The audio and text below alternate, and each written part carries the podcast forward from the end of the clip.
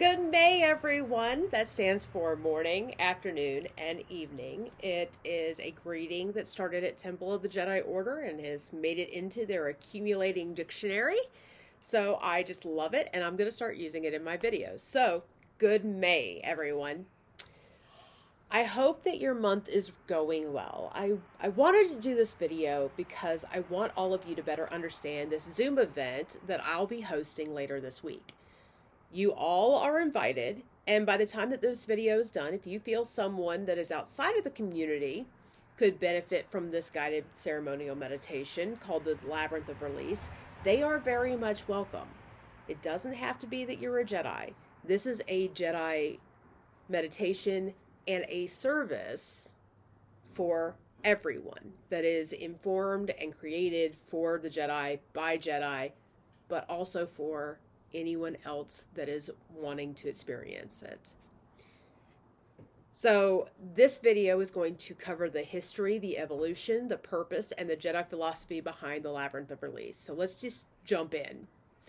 All right, so somewhere around 2008, I found a web board on a website that was completely unmonitored called Jedi Church.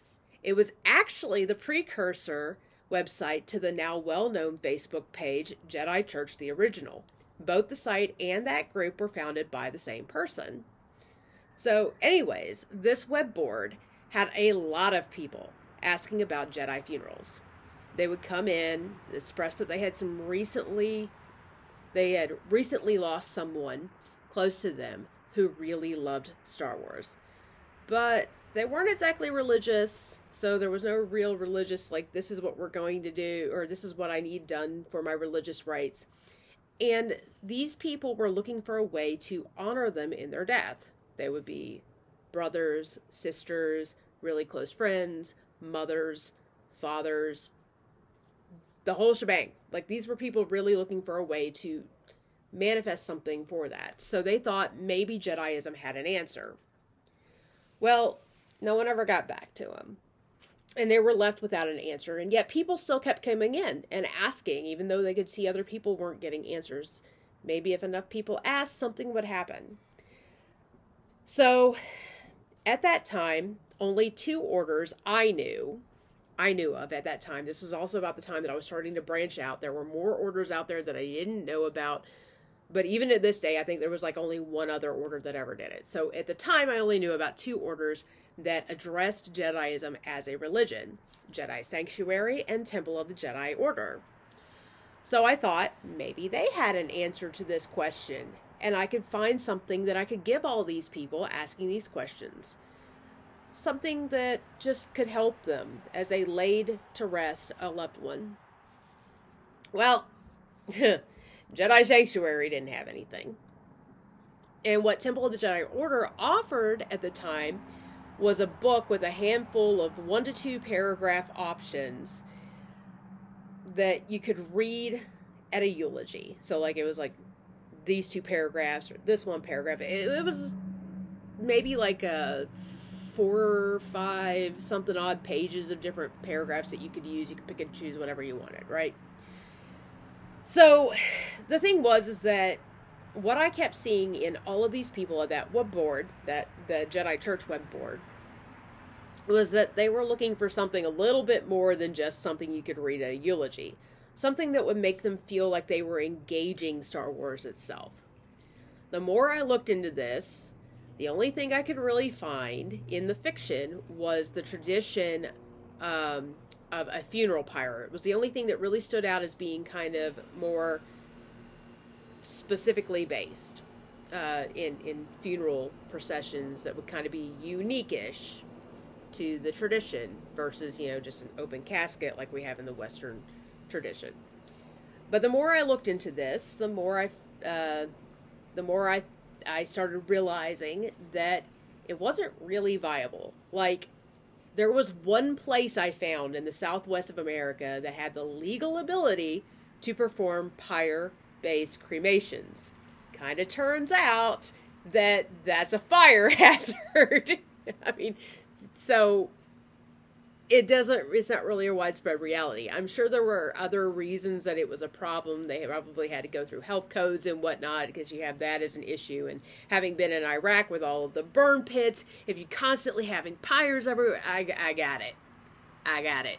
And we probably really don't want them in places like california during droughts. So the pyre answer kind of had to go away right? So i looked at different value systems instead. I decided that I was going to see if I couldn't create something. And I looked at the different value systems in the Jedi community. We're kind of an eclectic bunch, right? With varying beliefs about what happens after we die. So I thought, okay, I'll try, I'll, I'll take a stab at this. I'll create a modular funeral. Uh, like you could pick and choose different pieces. And so this, what this ended up being was, um, and it would be based on different people's beliefs and whatnot. And ended, what ended up being is that I had like different things. If this, if you, if you're you or your friend believed this, then you could use this, and if not, here's another option. And it was just kind of like a manual of things, and it would, and it was in a structure of this is the ceremony, or, or here's a blessing, here's a ceremony, here's some readings, here's some I got it done. I put together this book. It took me a while. it took me a couple of months to even put this thing together. And this kind of was reflective of the fact that we had, you know, this belief. And the only real thing that had any value to Jedi philosophy, other than the fact that we were an eclectic bunch, and so this was just an eclectic thing, was probably where I was talking about, and this was when I learned about it uh, tree burial plots. And so this I put in there. I was like, it manifests a synchronicity with the last line of the Jedi Code, in that there is no death, there is the Force. So this would manifest that even in your death, you are giving life to something else. You're giving some the means of life for something else. So, you know, kind of comes more from agricultural society and whatnot, but it really did manifest that last line. Guys, it was awful. Like, really awful. It was so awful that about a week after I completed it and I started contemplating on what I had worked on, I shared it with maybe one or two people I knew, none of them Jedi. I might have shared it with the Jedi. I don't remember if I shared it with any Jedi's, but I do know that there was at least one person I shared it with, and she was pagan. Um, she was just somebody that I knew. And I realized just how god awful this was. It was awful. It was no different than some of the Jedi Code inspired paragraphs that Tatjo had. Uh, that's the shortened word or shortened name for Temple of the Jedi Order. They also go by Tojo, but I use Tatjo.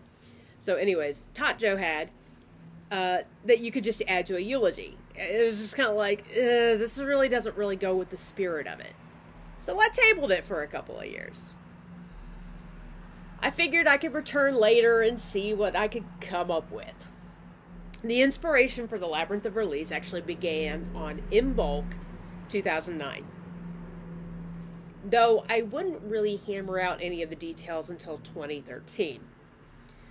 So, on Imbolc 2009, I was invited by a friend to attend his ceremony. His ceremony included walking a labyrinth, which I found to be a very profound experience. I started looking at the history of labyrinths to learn that it's, you know, multiculturally used.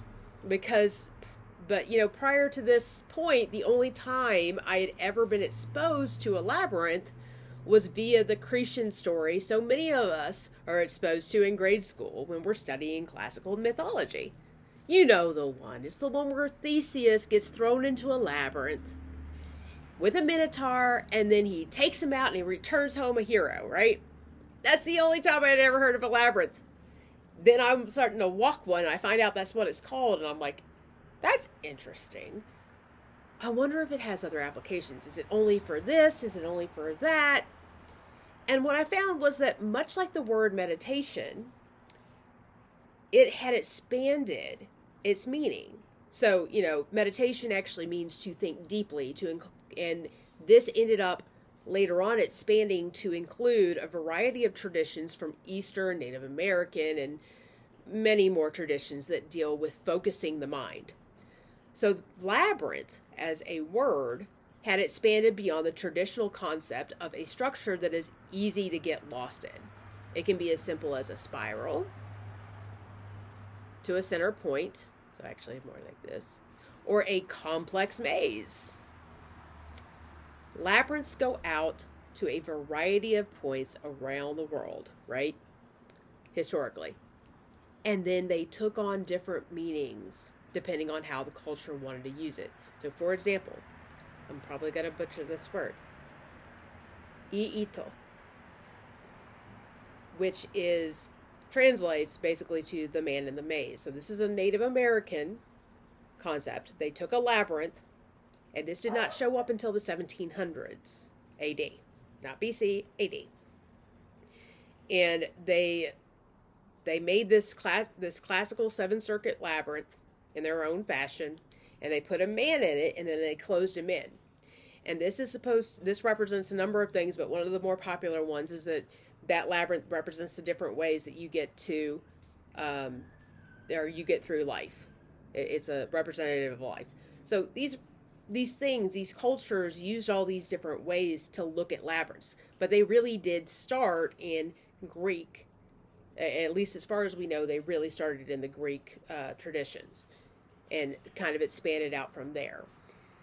But what this showed me was that the labyrinth wasn't inherently tied to any culture, but rather one that was very connective. And that's something that the Jedi Path aims to cultivate on a number of levels. Our philosophy isn't just rooted in the idea that every life is to be respected. It's also rich in understanding that we're all connected through the Force and by the Force. Much like how the Force connects us, the labyrinth, in its own way, represents how humanity sought to connect with each other while maintaining their own unique identities. So the labyrinth model also worked well with another aspect of the Jedi path that has been interwoven into the community from its earliest days meditation focused on self awareness. It gives you a real map to explore thoughts and feelings. You can trace a labyrinth in a meditation, and I wish I still had this thing so that I could show you. Uh, I had a aluminum version, a slow aluminum version in a stylus that I could trace. And I could use, and you can use it for meditation purposes. Now, this came from a Celtic festival I attended in 2007. So, you know, really I knew that labyrinths were a thing in 2007, but I didn't understand labyrinths, and, and I didn't even know what to look at with this thing. I just thought it was something that they were fun, was fun, and somebody had come up with it as a unique idea because we're always sitting there, you know, like when you were at Shoney's. I don't know if any of you guys know what Shoney's is, but when I was when when I was a kid, I would go to Shoney's and they would have these little placemats, and actually i guess they really do it in a number of places but for kids they give you little placemats and you get some crayons and you like you have different activities you can do and so the the map of uh of like a maze and you're trying to get to the center i thought that it was kind of inspired by that. But it turns out it's actually you know like later on i found out it was more than that. Anyways getting out of that story because i will go off on stories and let me go back to this. So anyways so it's you know you you can trace it and you can um, follow along with it through vis or you can do um, you can trace it. See i'm losing my thought. With a stylist. You can also follow along one through visualization but you can also walk one. Obviously that's what i did in 2009 was i walked one right? So each one of these engages different senses, and you can gain very different results from each method, whether you trace it, whether you walk it, walk it, or whether you visualize it in meditation, right? Because they engage different concepts and things, and each one has their own benefits.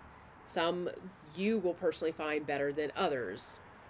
So, anyways, uh, that's that's kind of what the heart of what exploration through meditation is is doing, and that's kind of the heart of a Jedi's meditative practice because you are contemplating your relation to say the Jedi code or your relation to the Force, but it's at the heart is self-awareness in all of these things.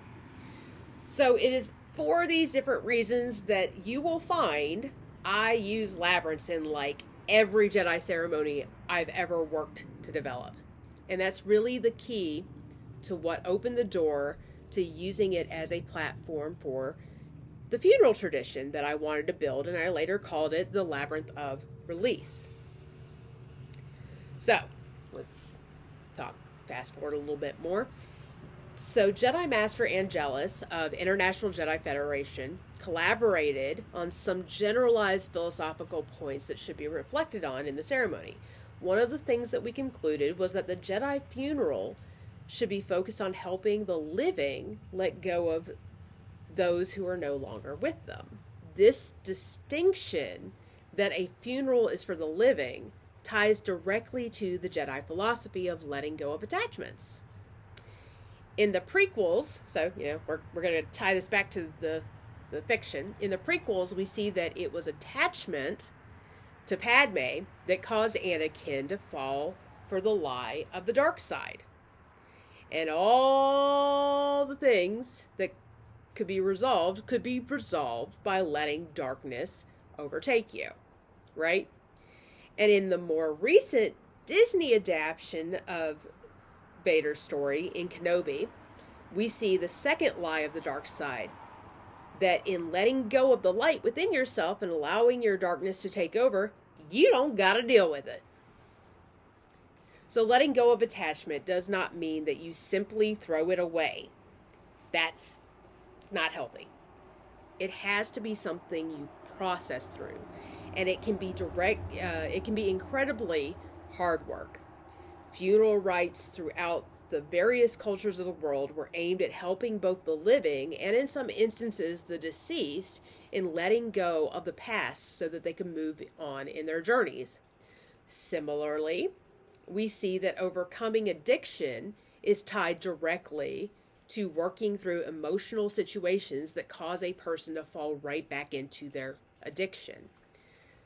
So, one of the reasons that eulogies, uh, yeah, I, like I'm gonna switch gears sometimes, like, but it all it all flows. Just just trust me, okay? So, anyways, one of the reasons that eulogies are helpful for people to process their loved one is because a eulogy gives an opportunity to hear what made a person so wonderful. The drawback, however, is that the eulogy is written only by one or two people that knew the person in life you don't get to experience your own eulogy of that person. But that's what the labyrinth of release seeks to remedy. As you walk the labyrinth towards the center, you are meant to contemplate the life you shared with that person or even a pet. Yep, you, you can do this for a pet too that you lost. You are also afforded an opportunity to share that with someone as they walk with you alone. Oh, sorry. I am reading from a script in case you guys haven't figured that out. you are also afforded an opportunity to share share this experience with someone as you walk. And they're there to help support you as you process through all of those memories. I should mention it can also help if you have had a bad breakup and you need to get through that. So that is another reason that you can go. That is its own death because death does not have to be seesaw life. It can also be about change. So you walk in, you remember this person's life that you had with them. Some people it'll be longer than others. A parent is going to have a much longer story than somebody who whose life was transformed by having them in in their life for like 2 months. So, when you reach the center, if you are alone, you can further reflect upon what you've seen. And by this, when I say you're alone, I don't mean alone in the sense of you don't have somebody there walking with you. They should be there to have space for you if they're with you, right? So if you when you reach the center, if you're alone, you can reflect further upon what you've seen. And if you're with others that are processing that life, the life of a friend who's deceased, you can share stories around the fire about their life and see what others saw in the deceased. On the journey back to the entrance of the labyrinth, you are told to contemplate the lessons you gained from the deceased and or the person you've lost is what I should say and how you wish to incorporate them into your those those lessons into your life more fully. And before you step out, you have one last chance to say something to either the deceased directly or the divine who gave you the chance to know this person before blowing out a candle and saying the words, I now release you into the force and step and step back onto my journey. So, this actually did get updated in 2022. So this was my prevailing thing from like 2013. This was by the end of 2013, this was the established understanding of what the Labyrinth of Release was. We fast forward to 2022, and that's when I decided to work on putting the Labyrinth of Release into a guided meditation. Up to this point, it was not something that could be done on Zoom, it had to be done in person. But I decided that because most of our situations are done in an online environment, this is how we connect with other Jedi. There needed to be some way to facilitate it in a cyber environment. So I worked on this. And um, it kind of, I ended up having to, to do it a bit faster than I initially intended because unfortunately I we were about to lose somebody at Force Academy to a brain tumor.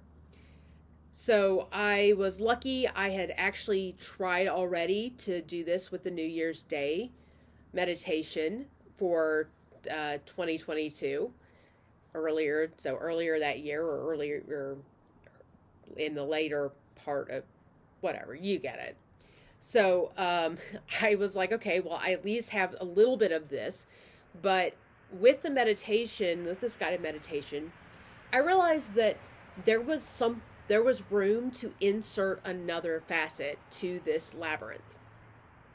An opportunity for a person to seek forgiveness from the deceased. So to give you some backstory on that, this this is how I reached this conclusion, or how I reached to this point where I was going to incorporate it in August of last year, I had I have been working or I started working with a forgiveness ceremony or a, working with the concept of forgiveness. And more specifically, I started studying a Hawaiian tradition now called Ho'oponopono. And from this Polynesian starting point, I looked at a variety of other cultures to find out just how important forgiveness was to survival. It's something that becomes an important uh, or I'm sorry, it's something that becomes an almost natural thing as we continue to grow in our social networks. So it shouldn't be too surprising to find that some kind of practice of forgiveness is seen throughout the different cultures around the world. But what I found so intriguing about the Hawaiian tradition is that it was important to healing physical ailments. So, according to Hawaiian tradition, if you were persistently sick, it was a symptom that was given to you to show that you had wronged someone or a divine being, a god or a goddess or something like that. So, in order to heal from this, you had to seek forgiveness through a forgiveness ceremony that has now been called Ho'oponopono in the modern age. Now, when I speak of this, I'm not talking about that meditation that was inspired by this tradition where it's just you alone. I'm talking about a very communal and religious version of that uh, of of it that require you to express yourself and demonstrate that you sincerely were remorseful. After the ceremony, the gods would heal the person who was sick. So that's the Hawaiian tradition. So today, what I know is that I can go on to John John Hopkins Medicine, and I'm going to put the link down in the comments, and you can read the article yourself. But it states, and I quote, I'm quoting, studies have found that the act of forgiveness can reap huge rewards for your health, lowering the risk of heart attack, heart attack improving cholesterol levels and sleep, reducing pain, blood pressure, and levels of anxiety, depression, and stress. And research points to an increase in forgiveness, health, or forgiveness health connection as you age. End quote. This shows that this is not just something religion supports, science has shown it to be a reality in a very real and physical way. So, as I contemplated the next evolution of the Labyrinth of Release, I thought, how many times, just how many times have I heard someone say that they left on bad terms? I told that person off. I yelled at them before I walked out the door and then they got into a car accident. Okay, that's kind of that's more of a tropey thing, but there have been people who have left on bad terms and they were like I left so many years ago and I never got to say goodbye to my father or my mother and now I feel bad about it. I thought this might be the only other chance that they feel they have to ask an op- for an opportunity to say that they are sorry and to ask for that kind of forgiveness. So, at the center of the labyrinth for this meditation, before you begin your journey, you have an opportunity to say in private message that you need to ask for forgiveness. So, why is this so invaluable to have as an optional piece? But also, uh, it's because it is optional. You don't have to do it. And the reason that the anonymous feature is done is so that people who are in the Zoom room, all they know is somebody asked to have that opportunity for the right. They don't have to know who it was. No one has to know what is said between the person who needs to ask forgiveness and the person they are asking it of. This is in meditation, in a guided meditation, you are accessing an opportunity to use the force to speak to that person who ju- who has passed on from you to say i'm sorry. That is powerful. So there are two versions of the guided meditation. One is for a specific person that has passed on i've actually performed that one once before earlier this year when we lost our master at Force Academy. And then the other one is that is more non-specific and is supposed to be communal in a way that you can go and attend this and you can focus on who you lost and somebody else can focus on who they lost so it's more open in the in the way that it's written and that's the one that we're going to be hosting close to Halloween. You know, that holiday that Western culture has associated so closely with death. And hopefully, I'm going to do this every Halloween season or it becomes a tradition. Maybe somebody else that um, is initiated into how to do this kind of thing will integrate into it. So, the one that I'm hosting in the near future invites everyone to attend. It has a bit of inspiration from the Kyber healing sessions that uh, Temple of the Jedi Order's master Rosalind Johnson and I at Jedi Community Action Network, or Jedi Can for short, are hosting um, each week. Well, at least right now it's each week. It may, we, we don't know what's going to happen with that, but it is a tradition. And the what has been pulled from that is that even those who do not know someone that has passed can join us and support someone either in attendance, processing the death of, of someone that they've loved. So let's say that we have five people in the room, right? And two of them, two of them are not, uh, they don't, they don't know anybody that they lost, right? That's they're not there for that. They can be there to support one of these three, or the force can carry them to someone else in need, someone that they've never met, someone that they have met. Could be either one. To walk with them, to walk with their spirit while they process through a piece of what's going on and in their in their process of, of, the loss of somebody that they know. This would be their own this would be a way of helping that person heal from that. And that one that one would be more facilitated by the force but it is written in such a way that this happens which is kind of why if you're going to do this meditation be the the master of ceremony so to speak you kind of have to be initiated into how it all works so that you can help facilitate that space and bring them to that point so anyways um that that's something that we do and that's something that or that we do in the Kyber healing sessions, and I wanted to bring that into the more open ceremony for the sessions that we do around Halloween seasons, hopefully here on going, right?